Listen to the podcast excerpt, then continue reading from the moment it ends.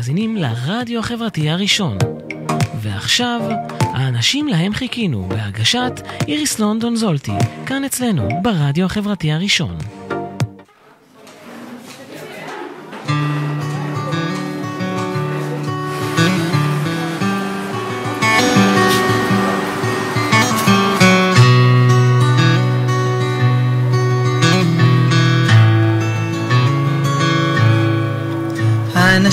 להם חיכינו, הגיעו כבר לכאן, קרן אור מתוך ענן, מראה שבא הזמן, כמו פרחי הבר, על פני שדות שלפים, יודעים כיצד לשלוח עם הרוח עוד זרעים. הם לוחשים ערבות ומבקשים קרבה.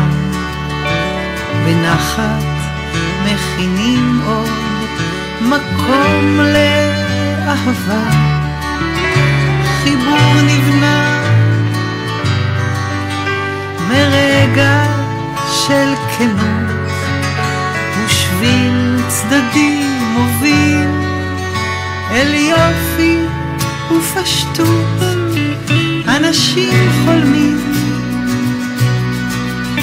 בוראים אפשרויות מוצאים ביחד דרך וכוח לשנות כמו גשמים רבים. באים נאספים, ברור להם ולנו יקרו דברים טובים. אחר צהריים נעים לכם. חבר'ה, איזה פקקים היו היום, כמעט לא הגענו, אה מושיק? כמעט. אבל הגענו ואנחנו פה. האנשים להם חיכינו, ברדיו החברתי הראשון. ואני מאוד מתרגשת היום, כי נמצא איתי חבר יקר ששמו מושיק וולף. הוא חלם ויזם והקים מכינה מאוד מאוד מיוחדת לנוער בסיכון במצפה רמון. נוער עובר חוק בעצם, חבר'ה עם תיקים פליליים. ואנחנו נשמע ממנו היום על המכינה ועל כל העשייה המרגשת הזו שלהם שמה. איך היה להגיע לתל אביב, אה? לצערי אני נאלץ להגיע לפה לא, לא מעט, אבל uh, זה לא המקום שאליו אני שואף. לא, המדבר. המקום uh, בו את uh, מתחברת לעצמך זה לא תל אביב. אה, כל אחד והחיבור שלו. נכון. מושיק, אני מאוד מאוד שמחה שבאת. באמת, אתה איש uh, מאוד יקר לי ומוערך, ונשמח אם תספר למי שלא מכיר אותך קצת על עצמך, מאיפה אתה בא. אז uh, אני בן uh, 43 ביום כיפור הקרוב. מזל טוב, אוטוטו. Uh, נולדתי במצפה רמון, גדלתי שם והתחנכתי שם, למשפחה נהדרת, שאבא שלי הוא ניצול שואה, וניהל שם את סניף המידע במשך כמעט 30 שנה. אימא שלי הייתה מורה במשך uh, כ-40 שנה, אחרי זה מנהלת בית ספר בחבר העמים. וגדלתי עם אח. ומדי פעם עוד אחים גדולים, אבל בעיקר עם אח אחד, mm-hmm. וכלב. והייתה לי ילדות נפלאה במצפה רמון, עד השירות הצבאי. אז זה בעצם דור שני. אני דור שני. זה קצת מסביר כל מיני דברים. יכול להיות. קודם כל, אבא שלי היה צנחן מכובשי ירושלים, כך שזה מסביר את הכומתה מעל הראש שמתחתיה ישנתי. היית בצנחנים? לא, דווקא לא. אח שלי היה מ"פ בצנחנים, okay. אני אוקיי. דווקא לא, אבל... אבל כל ההוואי וכל הסיפורי מורשות קרב והווייב הזה של דגל ישראל ומדינה ולעולם לא עוד ואין ברירה אלא לנצח וכל הסוגיה הזאת וואי, של... וואי, זה ממש רץ לך בדם. זה, כן, זה, זה גנטי כבר. זה גנטי כבר. כן. אז זו המשפחה שלי הקטנה. ואחרי הצבא, בצבא שירתי כקצין באגוז, mm. ובשנת 2000 סליחה, 97 טסתי לחו"ל לכמעט שלוש שנים. שנתיים ומשהו טיול בארצות סקנדינביה, הקריבים, ארצות הברית, שוב ארצות הברית ושוב פעם צפון אירופה, עד שעשיתי קורס מאבטחים, ואז נהייתי בעצם מאבטח בברלין, ושם הכרתי את אשתי דהיום, ונדה. ויש לכם שלושה ילדים? יש לנו שלושה ילדים, נועה בת 12 וחצי, יאיר בן 8 וחצי ושגיא בן שנתיים וחצי, שהוא תוצאה של משבר גיל ה-40 הייתי אומר, אבל שלושה ילדים נפלאים ונהדרים וחכמים ויפים. אנחנו גרים במדרשת בן גוריון. בשנת 2000 חזרנו ארצה, היא הגיעה איתי, ובעצם התחלנו ללמוד באוניברסיטה העברית עד שנה אחת, ששם בעצם במהלך השנה הראשונה באוניברסיטה העברית התחילה האינתיפאדה השנייה. אוקטובר 2000. אה, תקופה נוראית מבחינת אה, פיגועים ורצח, וכל האווירה הכללית הייתה אווירת מלחמה, מי שזוכר. Mm-hmm. היה קשה מדי, בטח לקולצ'ר שוק של אני שלוש שנים לא הייתי בארץ והיא לא חייתה בארץ. ובשורה התחתונה עזבנו, גם מבחינה כלכלית וגם מבחינה ביטחונית, ועלינו לנגב, לבאר שבע, ושם המשכנו את התואר הראשון ואת התואר השני. אה, באוניברסיטת בן גוריון. אה, במקביל, אה, בשנת 2001 התחלתי בעצם את אחריי בבאר שבע. הקמת את הפעילות שלהם שם? כן, של okay. אוקיי. אחריי בשכונה ד', שם לראשונה נחשפתי בעצם לנוער הפריפריאלי ש... ששואף וחולם להתגייס ולא תמיד יכול. הייתי שם שנתיים מדריך של שכונה ד' ואחרי זה נהייתי רכז של מחוז דרום כי התחלנו להקים עוד קבוצות ונהייתי רכז. בשלב מסוים אה, הייתי סמנכ"ל העמותה, אה, ואז נאלצתי לעבור למרכז הארץ, לאיזשהו מושב, כדי להקים קבוצות בצפון הארץ. Mm-hmm. אבל הייתי סדר גודל של, אה, אני חושב, ארבע או חמש שנים באחריי. אם אני לא טועה, ב-2004 או 2005 היה את דוח דוברת. חשבתי שאני רוצה להיות מנהל בית ספר, אמא שלי. ובדוח דוברת קראתי וניתחתי ועשיתי סמינריון על הדבר הזה שנקרא מנהל בית ספר, מה נדרש, מה צריך. אה, והבנתי שיש לי הרבה דברים, אבל גם חסרים לי הרבה כלים. ואני אדם שממוקד מטרה, והלכתי להשיג אותם. אז עזבתי את הסמנכ"לות באחריי, והגעתי לניהול אה, בתחום אה, אחר לגמרי, בעיקר בקטע הפיננסי, mm-hmm. במלונאות. אין לי מושג איך הגעתי לשם, אבל אה, זו הייתה תקופה מעניינת, שנה וקצת, אה, עד, אה, תקופת, עד מלחמת לבנון השנייה. הייתי במלון דן, ניהלתי שם כמה מחלקות. אה, צברתי ידע וניסיון בתחום ניהולי אחר, שאני חושב שזה חשוב. אה, ולמעשה, מלחמת לבנון טלטלה אותי. אה, ושם... 2006. יולי 2006, הצוות שלי ואני היינו במרקה בחו"ל, בכל מיני מקומות בגזרה המזרחית. בשלב מסוים היה איזשהו אירוע שככה נתן סטירת לחי, ושאלתי את עצמי, רגע, מה אני עושה פה? מה באמת חשוב? ושאלתי את החיילים, מה אתם הולכים אה, לעשות כשחוזרים הביתה, וזה הולך לחזרה ללימודים, ההוא הולך חזרה לבנק. חוזרים ההוא... לשגרה. חוזרים לשגרה, ואני לא ראיתי את עצמי ממשיך במלון. כי זה לא היה חשוב. ומה שבאמת היה חשוב אז, ולדעתי גם היום, זה כל התחום החינוך ותחום הביטחון. אה, ואז גם רציתי בקטע של קליטת עלייה. כלומר, זה, אלה השלושה דברים... אה, בעקבות האירוע הזה שקרה לך במלחמת לבנון. כן, בעצם. זה... כן, סתירה mm-hmm. כזאת של מה חשוב באמת. Mm-hmm. Uh, עליתי לרכס רמים uh, מעל משגבה, מנרה, התקשרתי למנכ"ל המלון ואמרתי שאני עוזב את המלון וואו. תוך uh, חודש, חודש וחצי, לחלוף, להחליף אותי. ובאמת באוקטובר כבר uh, ניהלתי הוסטל לנוער בסיכון, שהוא על הרצף, קצה הרצף הטיפולי של חסות הנוער. היו לי שם 14-15 נערים שהם, שאין להם סיכוי להצליח בחיים. והסיבה שאין להם סיכוי זה כי לכולם, הם מגיעים מאותם רקעים פחות או יותר, ולכולם יש את אותם מאפיינים. והדבר שהוביל שם, א', כולם מהפריפריה החברתית והכלכלית של ישראל, לכולם אין דמויות אב משמעותיות, אלא הפוך, או שאין בכלל אב. זה משהו שמאפיין את הנוער הזה. מאפיין בצורה חד משמעית, אה, גורפת. אה, ברמה שכשאני מראיין אנשים היום, השאלה הראשונה זה, ספר לי על אבא. ומתוך האבא אני יודע כבר על הילד, על ההתנהלות שלו, על הנקודות חולשה והכל. נקודה ממש אה, מעניינת. אז קודם כל זה דמות האב. הדבר השני שמאפיין אותם זה הפרעות קשב וריכוז שלכולם היה, וזה מה שמוביל בקשר ישיר להתנהגות יותר אימפולסיבית, יותר אלימה, חוסר יכולת לקבל מרות, סמכות, ולכן מה שקורה זה שהם לא מקבלים את הצרכים הבסיסיים בבית, כי הבית מפורק. יש עוני בדרך כלל. אה, אין את הדמות המכוונת, התודעה שלהם מבולבלת, זה כמו מצפן שמסתובב כל הזמן, והם מקבלים החלטות מהבטן, וכשאתה לא מקבל את הצרכים הבסיסיים, אתה מגיע לבית ספר עם הפרעות קשב, אתה לא מסוגל לקבל את המידע. ומשם לא... הדרך... ואז אתה הופך להיות אלים, המופרע של הכיתה. Mm-hmm. והמופרע של הכיתה זה נושר מבתי ספר, שזה מאפיין נוסף. הוא עוזב אחרי שנה, אחרי שנתיים, ומכיתה גדולה לכיתה קטנה, ומשם לפנימייה, ומשם לכפר נוער, ומכפר נוער לכל מיני מקומות כאלה ואחרים, עד שהוא עף מהבית ספר או מהמסגרת החינוכית השנייה. אה, והם חוברים בעצם לחבורות רחוב. ובחבורות רחוב הדבר המעניין, שיש לזה כוח. ובחברות... בטח, זה יחד. בחברות רחוב הם מקבלים את הצרכים שהם לא קיבלו בבית. Mm. שזה הערכה וכבוד, והאגו מנופח, והם עושים כסף, ופתאום בואנה יוסי איזה גבר אתה, כי הוא גונב בלי להיתפס, ופתאום יש לו את התחושת אה, מסוגלות, ויש לו את התחושת שייכות, הוא שייך למשהו, אה, והצרכים האלה אה, מובילים אותם באופן כמובן ישיר לעבר פלילי. ואז בגיל גיל 17, ובגיל 17 בארץ יש צו ראשון.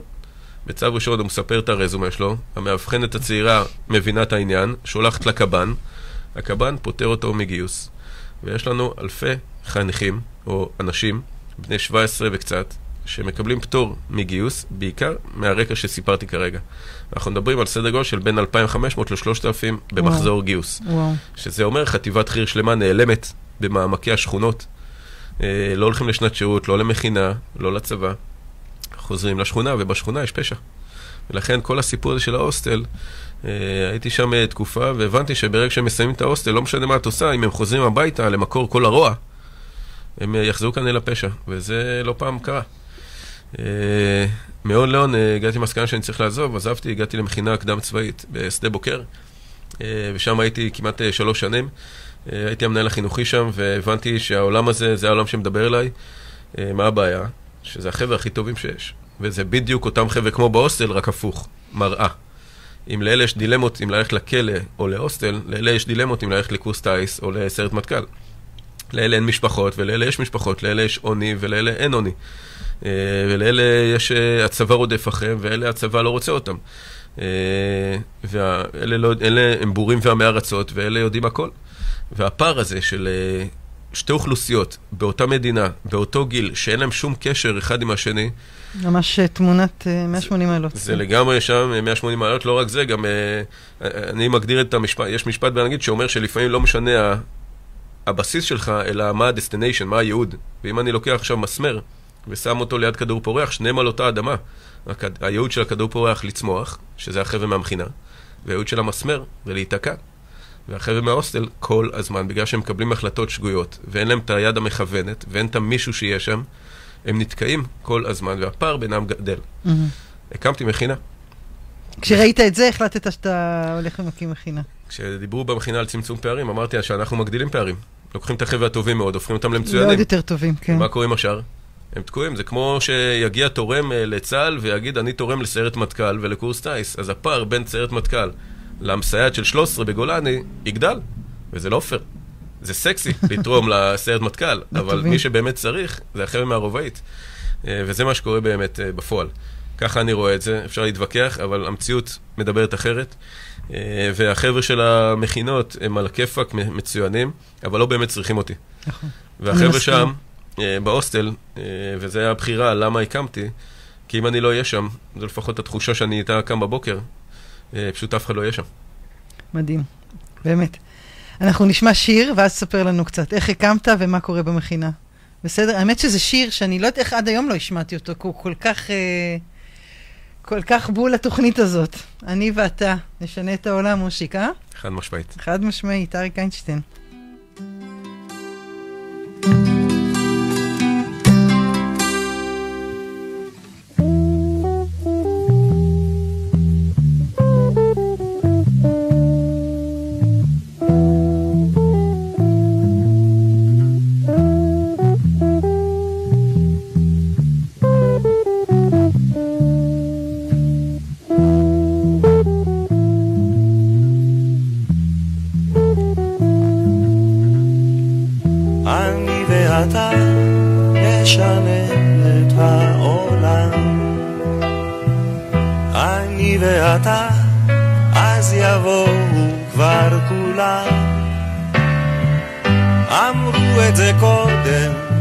לפניי, לא משנה. אני ואתה נשנה את העולם.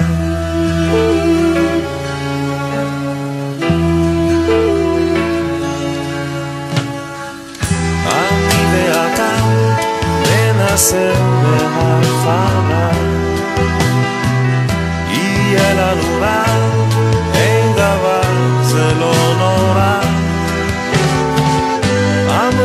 זה קודם לפניי, זה לא משנה. אני ואתה נשנה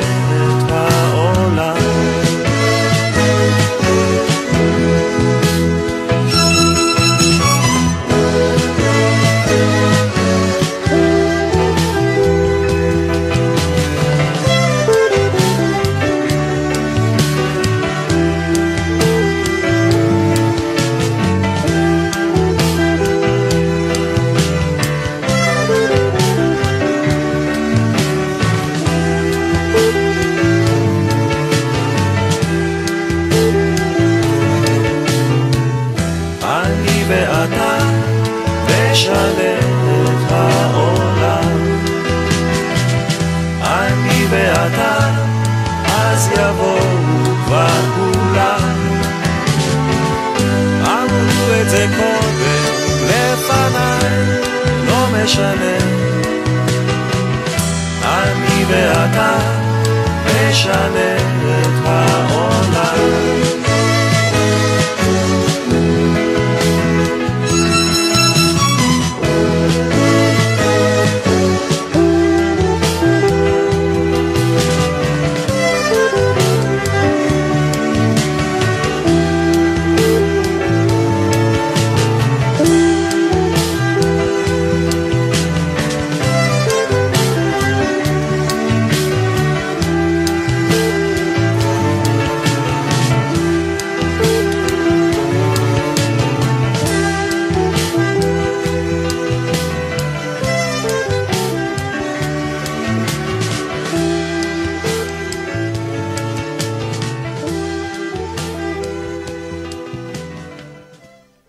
מושיק, אני ואתה נשנה את העולם. אם לא אנחנו, אז מי? זה נכון. בגלל זה התוכנית הזאת, אני באמת מחפשת אנשים שככה חלמו לעשות משהו אחר למען החברה ו... ולשנות את העולם ולעשות משהו טוב בשביל אנשים אחרים. ואתה קם ומחליט להקים מכינה לנוער בסיכון, אחרי שהדרכת במכינה רגילה של אה, נוער אה, נורמטיבי ו... צברתי ידע וניסיון אה, גם מההוסטל, גם מאחריי ישנים, אה, גם ידע ניהולי ו... וגם תואר ראשון ושני, שזה לא הולך ברגל. כן. אה, וכשאת אה, צוברת את הסד אה, פעילות הזה של... אתה מרגיש מוכן. אז אני הרגשתי בשל, ולכן אה, אחרי שנתיים וחצי, שלוש, אה, החלטתי שאני, אה, כמו בן גוריון, אה, אפרופו, כי אני גר בשדה בוקר והוא השכן שלי, אה, אז אמרתי, אני קם ועושה מעשה. כי- בהשראתו. ממש ככה. אני קם ועושה מעשה. אה, ומה זה אומר? פתאום קם. אדם בבוקר, הוא מחליט שהוא מקים מכינה, ממש ככה. מה הוא עושה? שואל קודם כל במשרד החינוך והביטחון, איך מקימים מכינה ומה נדרש. אז אמרו לי עמותה, ואז קראתי איך מקימים עמותה. אה, התפטרתי מהמכינה, והתחלתי לרוץ במשך עשרה... מהמכינה בשדה בוקר. כן, והתחלתי לרוץ במשך עשרה חודשים לבד, אה, ולהריץ אה, עמותה, איך מקימים עמותה, צריכים דירקטוריון וצריכים עורכי דין ורואי חשבון והנהלת חשבונות, והתחלתי לרתום אנשים מצוינים, ו... ו- לחלום שהוא בינתיים רק חלום. אה, אין חלום, יש חזון שהוא תוכנית עבודה, ח- סליחה. וחלום זה משהו שהוא לא ממומש כנראה, אה, אוקיי. ואני חלמתי וחשבתי את זה. בניתי תוכנית אה, חינוכית משוגעת שתכף נדבר עליה, והתחלתי אה, להביא אנשים טובים ומצוינים, אה, בראשם האלוף אה, גיורא איילנד, שיהיה יושב ראש העמותה.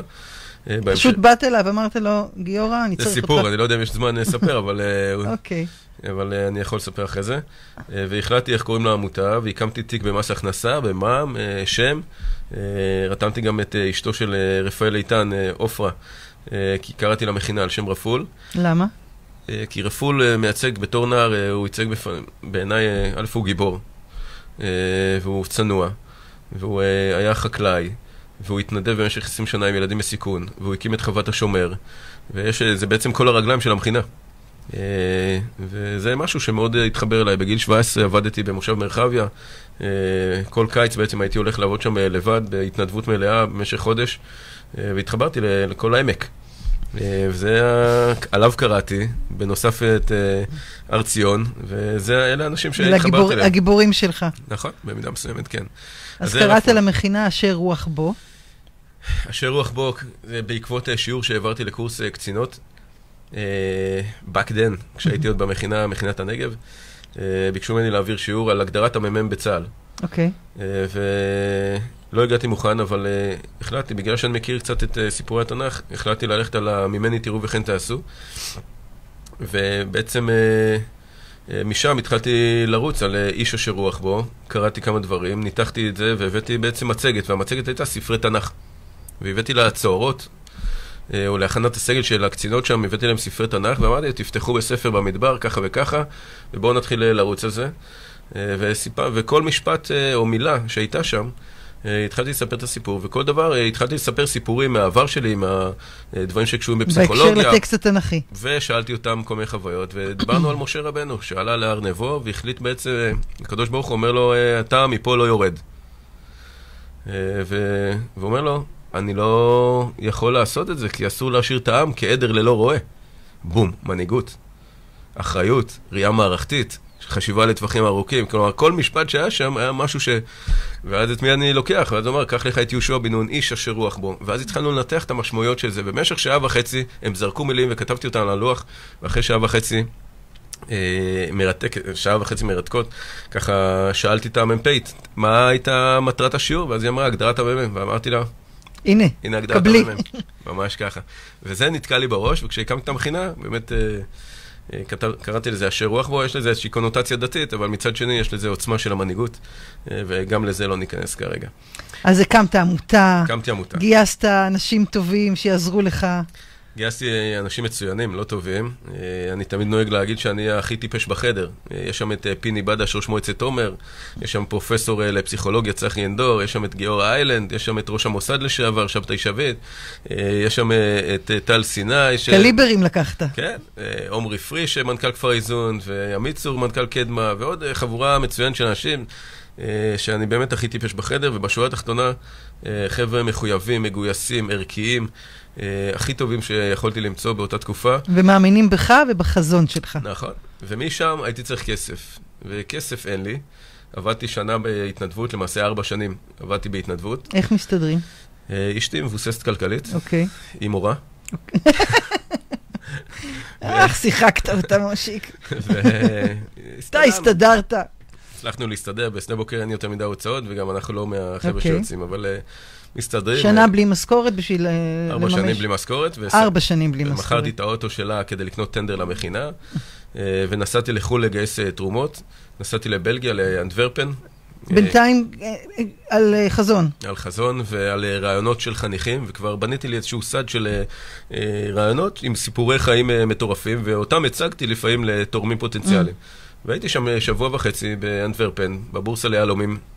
Uh, כולם יהודים או ישראלים לשעבר, והתחברתי מאוד uh, לקהילה שם, uh, מאוד מאוד אהבתי, והם כנראה שאהבו אותי, וחזרתי עם סכום לא מבוטל, 100 אלף שקל בשבוע, ועם ה-100 אלף שקל האלה ישר שמתי על דירות למכינה, ובעצם בניתי תשתית עוד לפני שהיו חניכים. דירות במצפה רמון? כן, בני, פשוט שכרתי מבנה עם ארבע דירות שמחולקות לשתי יחידות, ואנחנו עד עכשיו שם.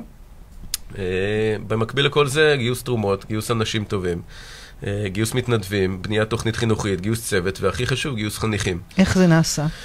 פשוט פניתי למוסדות רווחה, לברנקו וייס, לפנימיות, כפרי נוער, בתי אומנה, כלא אופק, הוסטלים שהכרתי כמנהל הוסטל. ופשוט התחלתי לרתום אנשים, לעשות איזושהי מצגת, נתתי שם נאומים חוצבי להבות על בואו נקים את המקום שאתם הולכים להיות המחזור הראשון ולשנות את החיים, ווואלה, האמינו. איזה, איזה סוג של אנשים חיפשת? בחניכים. חניכים צריכים להיות עם,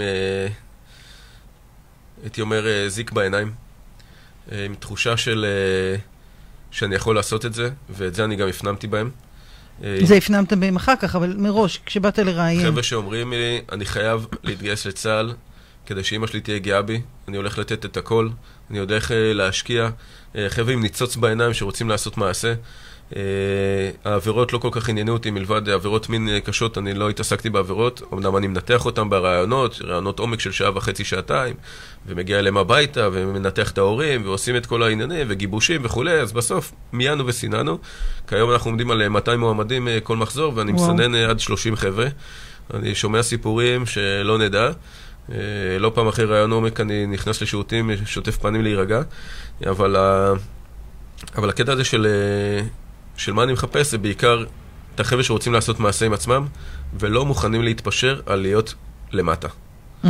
ושהחליטו לעלות על הרכבת ועל המעגל. זאת אומרת, אתה מקבל אותם כבר אחרי ההחלטה שלהם, הפנימית. בלי מוטיבציה בלי... משמעותית לשרת שירות משמעותי בצה"ל ולתת הכל, הם פשוט לא עוברים רעיון, ולא, mm-hmm. כי הם לא ישרדו את התוכנית uh, שבעצימות מאוד גבוהה אצלנו במכינה. Uh, זה לא מכינה רגילה. לכל שאר המכינות אנחנו קוראים כיתות י"ג או קייטנות, כי המכינה שלנו היא בעצימות מאוד מאוד גבוהה והיא מאוד אינטנסיבית, ומי שלא באמת רוצה, ויש לו סימן שאלה, הוא נופל. כבר במסע העלייה למכינה. צריך מאוד לרצות. מאוד. וזה האלף-בית. קודם כל מוטיבציה מטורפת לעשות שינוי. וב' אה, אה, לרצות להיות המישהו הזה שהוא תמיד חלם להיות. ואנחנו, אני יודע לעבוד על המניעים האישיים של כל אחד ואחד, ולדעת לנתח אה, מה, איזה חליפה להלביש לו. אה, ובעיקר, מי שרוצה לעשות שירות משמעותי, יכול להגיע אלינו ו- ולהגשים את עצמו. וכשיש לי עכשיו 120 בוגרים, אה, שישה קצינים, וואו. עשרות מ"כים, לא יאומן. חצי מחזור אחרון כמעט בסיירות. יש לי שני מ"פים, אחד מהם היה סוחר סמים, והיום הוא מ"פ בסיירת. כשאחד החיילים... זה אפילו כאילו... too good to be true, נכון, ממש. נכון, נכון.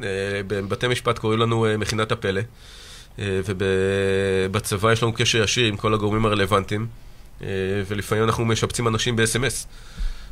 המלצה שלנו, חוות דעת שלי, היא חוות דעת קובעת, משמעותית, אם הנער מתגייס, כן או לא, אחרי התהליך במכינה. אתה ערב לו בעצם. אני לא רק ערב, אני פשוט אומר למפקד לשכת גיוס או מפקד מיטב, הנער לא כשיר לצה"ל, וגם אם הוא עבר שבעה חודשים, אני לא, לפעמים אני אומר, הוא לא כשיר, הוא לא מתאים, אני אותו לא הייתי רוצה כחייל, הוא לא מתגייס לצה"ל, נקודה. אוקיי. ולא משנה מה הוא עושה. ולהפך גם. וההפך. וההפך, על זה אנחנו רצים. אז בוא, תן לי ככה, אי אפשר להיכנס לכל התוכנית ולכל מה שאתם עושים, אבל הנערים מגיעים, הגיעו מיינתה, ראיינת, חיפשת את הזיק בעיניים, והם מגיעים. מה, מה קורה איתם? ככה, בגדול. מה השיטה? מה הדרך שלכם? קודם כל, זו אווירה מטורפת של ניצחון, שאפשר לעשות את זה. האווירה מנצחת. וכשהם מגיעים בשישה גיבושים, שכל גיבוש הוא יומיים, כשבאחד הגיבושים מגיע צוות מיחידת דובדבן, והם פתאום רואים מודלים לחיקוי, דמויות מופת. ולגיבוש אחר מגיע אלוף, מפקד זרוע היבשה. אתה בעצם משתמש בחבר'ה של צה"ל כ... כן, אלה המודלים שלנו, מודלים. אה, תכף אני אדבר על זה, אבל האווירה הכללית זה אווירה שאפשר לעשות את זה. כשמגיע אליי, אליהם בוגר במסע עלייה למכינה, ביום הראשון של המכינה, מגיעים בוגרים ואומרים, מי פה היה סוחר סמים, וחצי קבוצה מרימה יד, ומגיע בוגר ואומר, גם אני הייתי והיום אני קצין בסיירת, או שמישהו אחר אומר, מי פה יש לו תיקים על פריצות וחצי מרימים יד, אז הוא אומר, לי היו 40 תיקים, והיום אני בסיירת גולני. אז התחושה באוויר היא שהגעתי למקום שפעם ראשונה, א', מעריכים אותי ומסתכלים לא על מי שהייתי, אלא על מי שאני היום. ומי שאני הולך להיות. בעיקר על מי שאני עומד להיות. אה, וזה משהו שנותן להם את הפוש. זה אחד. שתיים, יש משמעת צבאית במכינה. הם צריכים גבולות, הם רוצים גבולות, וזה משהו שלא היה להם. שלוש, יש להם מודלים לחיקוי. הצוות שלי הם כולם מודלים לחיקוי. ההגדרת תפקיד של מדריך במכינה זה להוות מודל, השראה ודוגמה אישית. מפה הכל נגזר.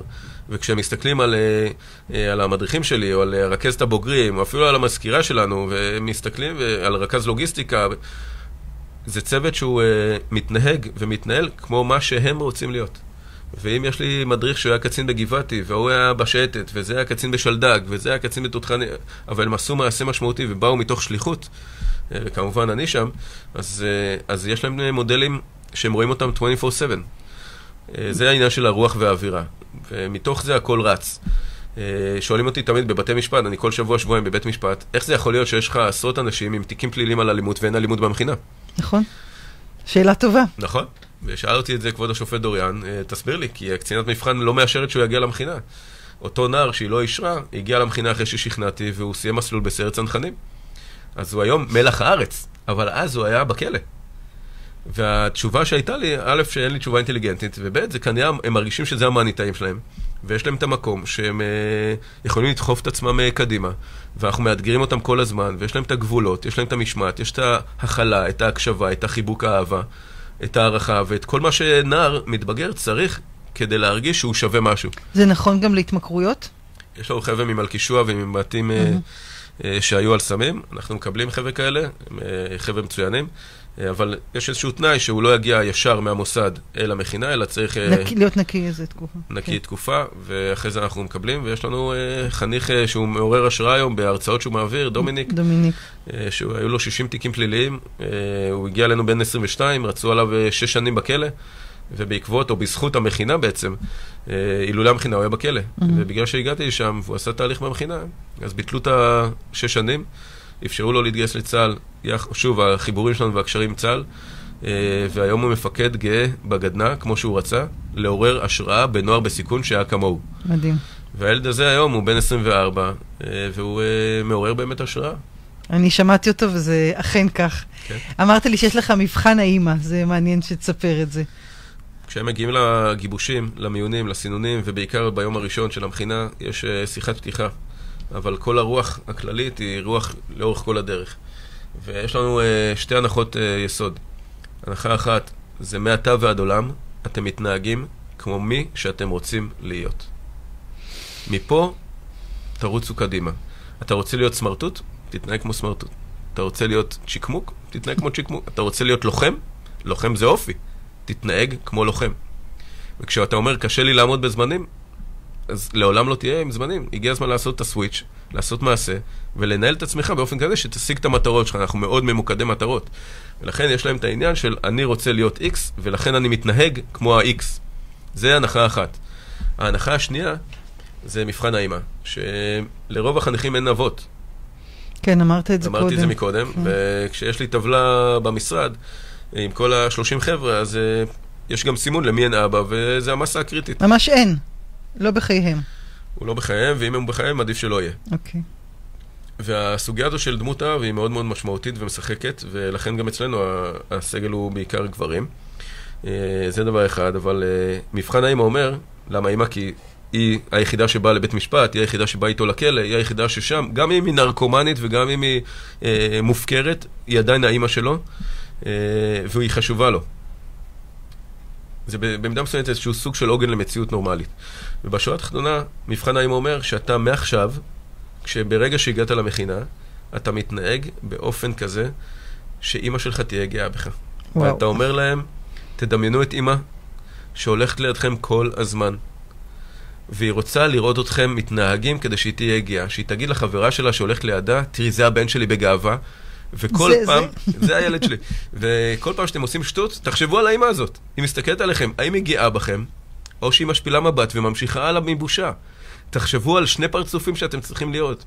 פרצוף אחד של אימא בוכה בבתי משפט, או שנכשלתם, או שהעיפו אתכם, או שהייתם בכלא, והיא כל הזמן בוכייה שם. ותבח... ותבחרו בפרצוף האחר של האימא, של המתרגשת, שבוכה מהתרגשות, גאה. שאתם, שהיא גאה, שהיא רוצה להשוויץ בכם, שאתם עומדים על הבמה בטקס הסיום ואומרים, אני יוסי, ואני מתגייס שבוע הבא לגולני. איזה מהפרצופים של האימא אתם רוצים לראות? וזה עובד. וזה עובד. מדהים. זה מחבר אותנו ישר לשיר הבא שבחרת, בועז שרעבי. מי ידע שכך יהיה? לגמרי.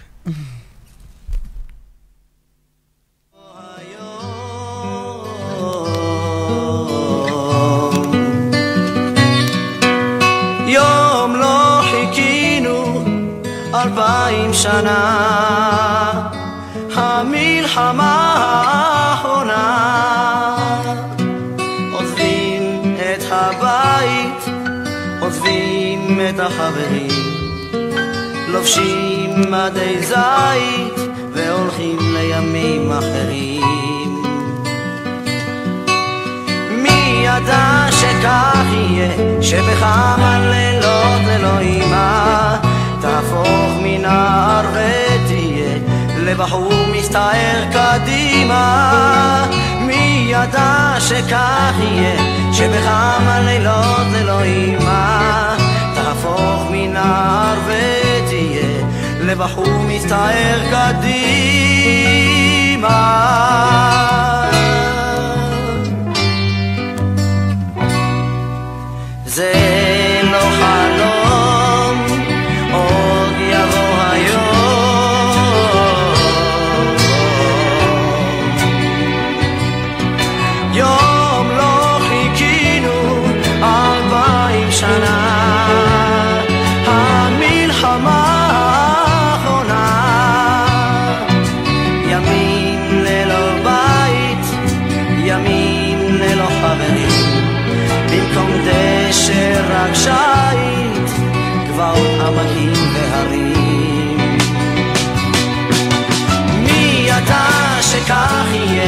שבכמה לילות אלוהימה, תקבל עליך תואר שכזה, שתצעק אחריי וקדימה.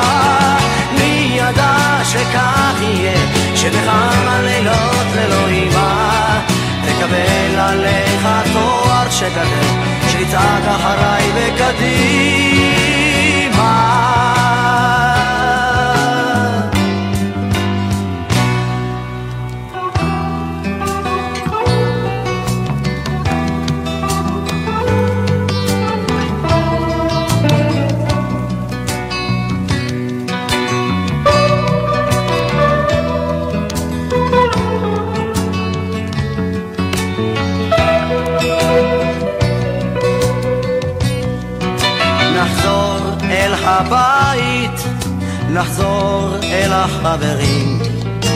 נפשוט מדי זית ונחזור לימים כלפנים.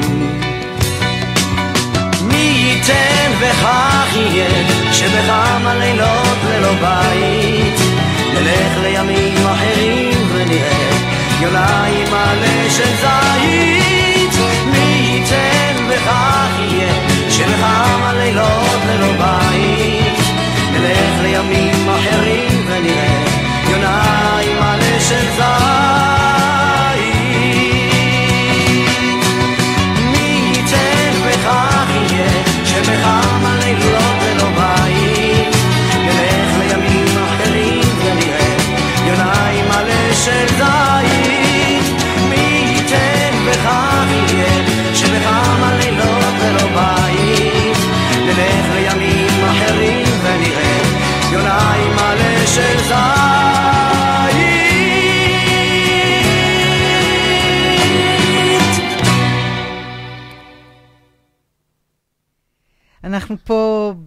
ברדיו החברתי הראשון, בתוכנית האנשים להם חיכינו, נמצא איתי מושיק וולף ממכינת אשר רוח בו, מכינה לנוער בסיכון במצפה רמון.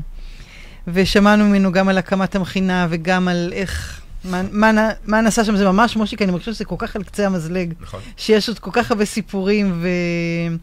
ואפילו התלבטנו פה על מה, מה נדבר בדקות שנשארו לנו.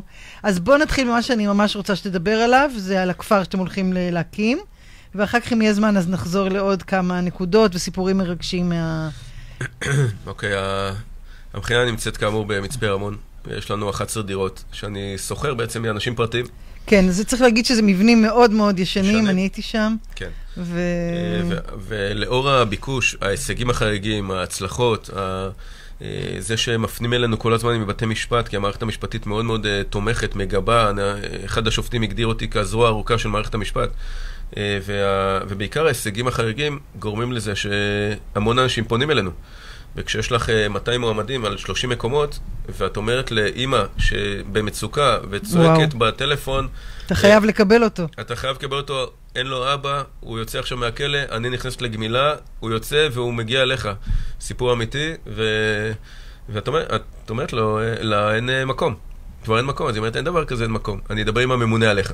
אה, ואין ממונה עליי, אבל אין מקום פיזית, אין מיטה ואין אה, זה. ולהגיד למישהו עכשיו, אתה לא מתקבל למכינה כי אין מקום, זה טרגדיה משפחתית. כי הילד יכול להישאר בכלא, במעצר בית, הוא כן, לא זה מתגייס. משפיע על כל המעגלים. נכון.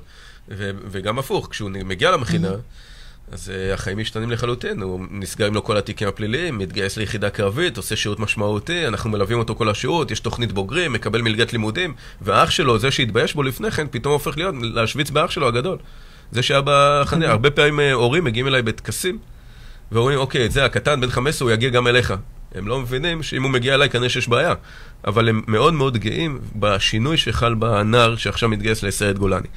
אה, אבל אנחנו החלטנו אה, לפני שנה אה, לרוץ על הקמת אה, כפר למכינה, ולהגדיל את סך הנערים שיכולים להגיע ולהיכנס למכינה, ומעבר לזה אני רוצה גם את המקום שלי, אני לא רוצה לשכור דירות מאנשים פרטיים, אני רוצה את ה... ולהיות ה- תלוי בהם. נכון, ואני רוצה שהפסיליטיז שלנו יהיו מרוכזים ולא ו- מפוזרים. ואני רוצה שזה יהיה בדמותי ובצלמי, שזה יהיה המקום שלנו, שיוכל לסייע ול, ולהוות איזשהו מודל גם כפר אולי ארצי אפילו. בשורה התחתונה אנחנו מקימים בגיוס המונים כרגע, יוצאים, גייסתי את רוב הכסף, יש לנו כבר אישורים, יש לנו אדריכל, יש לנו קבלנים, יש לנו אה, אה, פרויקטור, יש לנו תוכניות ויועצים. אתמול הייתי עם אדריכל נוף ובחנו כבר את העצים ואיפה לשים כל דבר, וזה מעורר השראה וחדוות יצירה מטורפת. אה, והכפר הזה הולך להיבנות בחצי שנה הקרובה. אני כרגע בגיוס המונים. אז זהו, אני רוצה להגיד שיש גיוס המונים. אה, יהיה את הלינק אחר כך... אה...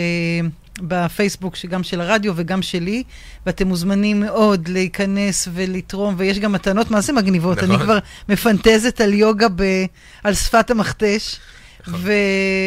ודברים מאוד מאוד נחמדים, ולהיות שותפים לעשייה המדהימה הזאת של מושיק ושל כל הצוות שם. זה נקרא אה, אה, בית למכינה שמגשימה חלומות. אוקיי, וזה... וחזון. נכון, אבל אה, מגשימה חלומות בעיקר לנערים. שלפעמים לא העזו לחלום אותם בכלל. אה, וכשהנער ההוא שמגיע אליי מהכלא או ממעצר בית במשך שנה, שהוא גר אצל סבתא באיזה כוך 30 אה, מטר מרובע, אה, וכל החלום שלו זה להיות בגולני או בצנחנים, אבל יש לו עבר פלילי, והוא מגיע למכינה כי הוא יודע שאם הוא יתפקד כמו שצריך, והוא יתנהל כראוי וכמצופה... אז הוא על המסלול הנכון. פשוט נסגרים לו התיקים. Mm. ובתי המשפט מבטלים הרשעות לפעמים. והוא פשוט מגיע למקום שאליו הוא רוצה, והוא מגשים חלום. והחלום הזה הוא בר... אה, בר יישום כל הזמן, וכשאת רואה את זה, אה, לפעמים יש לנו יום הגשמת חלומות בלשכת גיוס, שמארגנים ליום כל מכינה, לשכת גיוס מנוטרלת רק בשבילי. אנחנו נכנסים לשם לחדר, ומפקד לשכת גיוס, והסגנית, והקב"נית, וכל מי שצריך להיות שם, ואני מגיע ומספר על הנער את כל החוזקות, כל החולשות, מראה סוציומטרי שאנחנו עושים, ומראה להם אה, חוות דעת מבתי משפט, ומראה להם חוות דעת מהבחינה, ואת כל הפרוטוקולים וכולי, ואז מכניסים את הנער לראיון, לבדוק על מה, מה מדובר. ובסוף הם שואלים אותי, מבחינתנו הוא כשיר, לאן? ואז אני אומר, החלום שלו גולני. וכשנגמר יום כזה, שהילדים יוצאים ככה, אישרו אותי לגיוס. וואו. כשהם בני 19-20, ואני יוצא החוצה עם המחשב שלי, ויש טבלה שכולם אדומים עם פטור, ובסוף הרוב ירוקים, כי יש חלק שעדיין יש להם תהליך משפטי, אבל כולם ירוקים, אה, אז את אומרת, וואלה, בשבילם הקמתי את המכינה. מדהים. ואז אני צועק באוטו. ושר. שר עם שלמה ארצי. שלמה ארצי, תכף נגיע אליו, זה ככה לקראת סיום. אז אנחנו מקימים עכשיו את הכפר, זה ה... אני אזמין אותך עוד פעם לשמוע. אתם uh, מתעסקים גם עם הבוגרים? יש לכם איזה תוכניות לגביהם? מתעסקים מאוד עם הבוגרים, זה הדבר העיקרי במכינה מבחינתי, הדבר הכי חשוב. המכינה כרגע זה איזשהו שלב ביניים, סגירת תיקים, ניהול במערכות משפטיות, גיוס לצה"ל וכולי. מתגייסים, מלווים אותם, יש לי רכזת בוגרים, יש שם מילה, שכל מה שהיא עושה זה אך ורק לדאוג לכל הבעיות של החניכים במהלך השירות הצבאי שלהם. זה יכול להיות עבודות, זה יכול להיות בעיות עם המפקדים, זה יכול להיות בעיות בבית, כי חניך בודד הוא גם חייל בודד, וחניך שיש לו חובות לעולם תחתון, שבדרך כלל אנחנו סוגרים את זה, אבל הוא גם חייל שגורר את החובות. וחניך שיש לו עבר פלילי ונסגר במכינה, הוא עדיין עם החבר'ה, הוא, איפה הוא גר, לאן הוא חוזר. אנחנו מארגנים להם אה, בתים של משפחות מארחות. במצפה רמון? לא, לא, בכל הארץ. Mm. יש להם מנטורים, מסדרים להם עבודות, מלווים אותם לכל טקס אני מגיע. יש לי מחר טקס של כומתה של יחידת עוקץ, שיש לי שם חניך.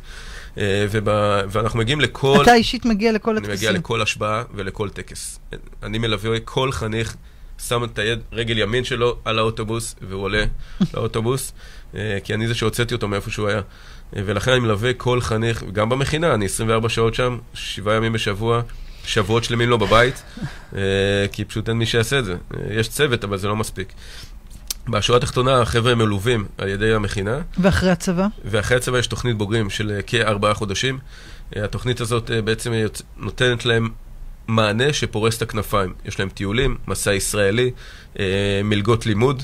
כולל דמי מחיה, יש להם עבודה מועדפת, מי שאין לו רישיון נהיגה, מממנים לו רישיון נהיגה, לימודים על כלכלה, על זוגיות וכו'. אתם לא עוזבים אותם. עד שהם, אה, עד שהם עוזבים לבד, okay. אה, אוקיי. ופורסים את הכנפיים, אבל אנחנו נותנים להם את הכל בחינם, המכינה היא בחינם, אה, ולכן אנחנו מבוססים בעיקר על תרומות. Mm-hmm. ופה שוב פעם, חוזרים לעניין של הכפר, אני צריך את הכוח של הציבור כדי לתת עוד 50 שקל, ועוד 100 שקל, ועוד איזה פוש קטן. זה עוזר. שנגיע ליעד של גיוס הכספים, שבו אנחנו uh, בעצם נוכל uh, לבנות את המתחם אה, זה משהו שמרחף כל הזמן. כן. הסיפור התקציבי וה... נכון, נכון, אבל אה, זה לא מעסיק אותי, אם צריך אני מוכר את הבית, אבל ה- זה לא מעסיק אותי כל הזמן, אנחנו מבוססים על תרומות, אבל אני לא עסוק בזה כל הזמן. למה? כי, כי אני יודע שזה יהיה. אה, הארץ הזאת אה, מוצפת באנשים מצוינים, אה, ואני פשוט לא, לא דואג. מדהים. לא, לא דואג.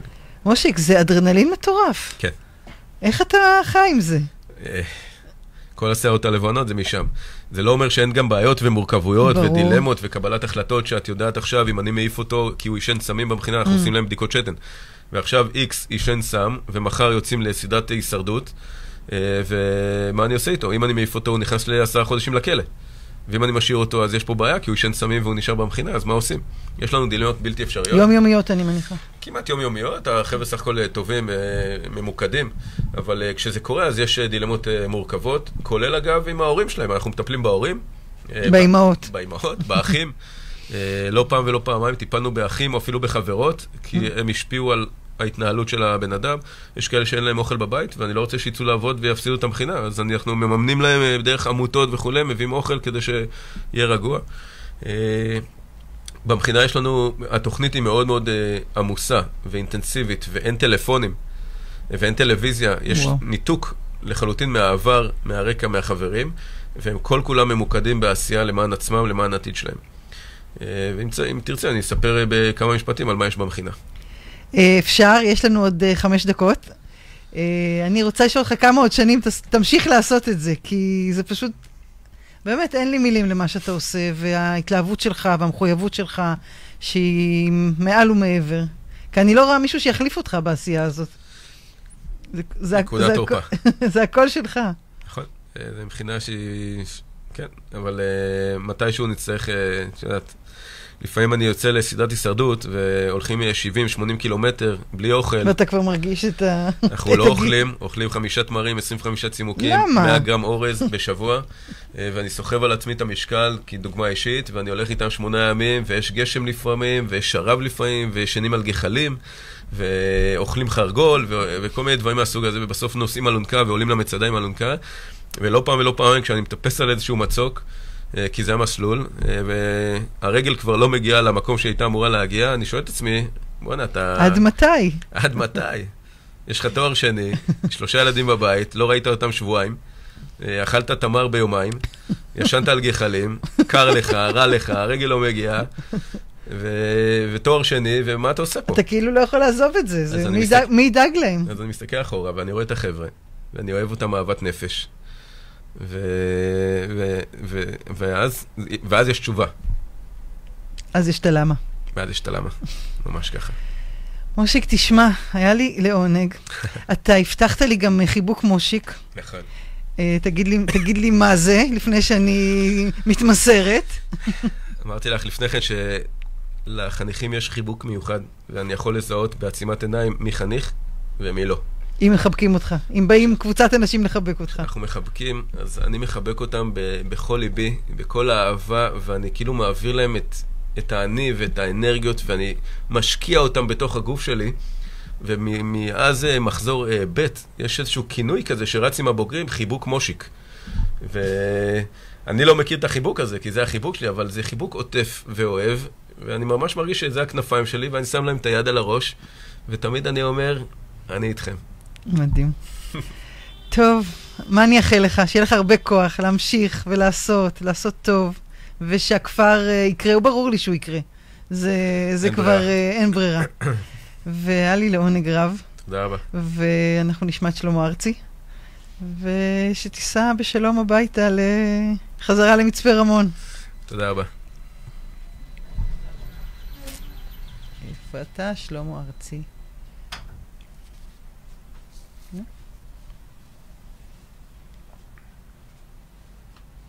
ראיתי. עוד לא. טוב, אני לא מוצאת, הנה הוא. סליחה. שלמה, קדימה.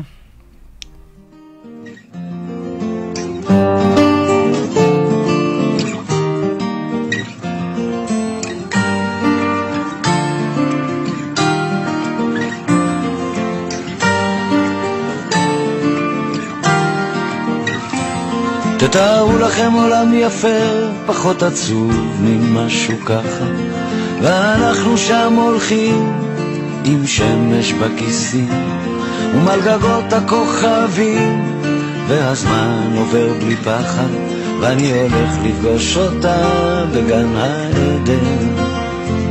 תתארו לכם קצת אושר, כי הוא כל כך, כל כך נדיר כאן, עיר מגניבה בתוך החושך, ושנינו בשמיכה. והיא מלטפת אותי ואומרת לי מחר יקרה מה שרצית ועם לאט השתקפויות של עצם ושמחה תתארו לכם באמצע יום יפה שמיים עליכם אהבה איתכם כן ככה זה קרה לפתע היא אמרה, אני עוד זוכר אותה, כמו בסערה, תתארו לכם אותי נופל לתוך זרועות ערה.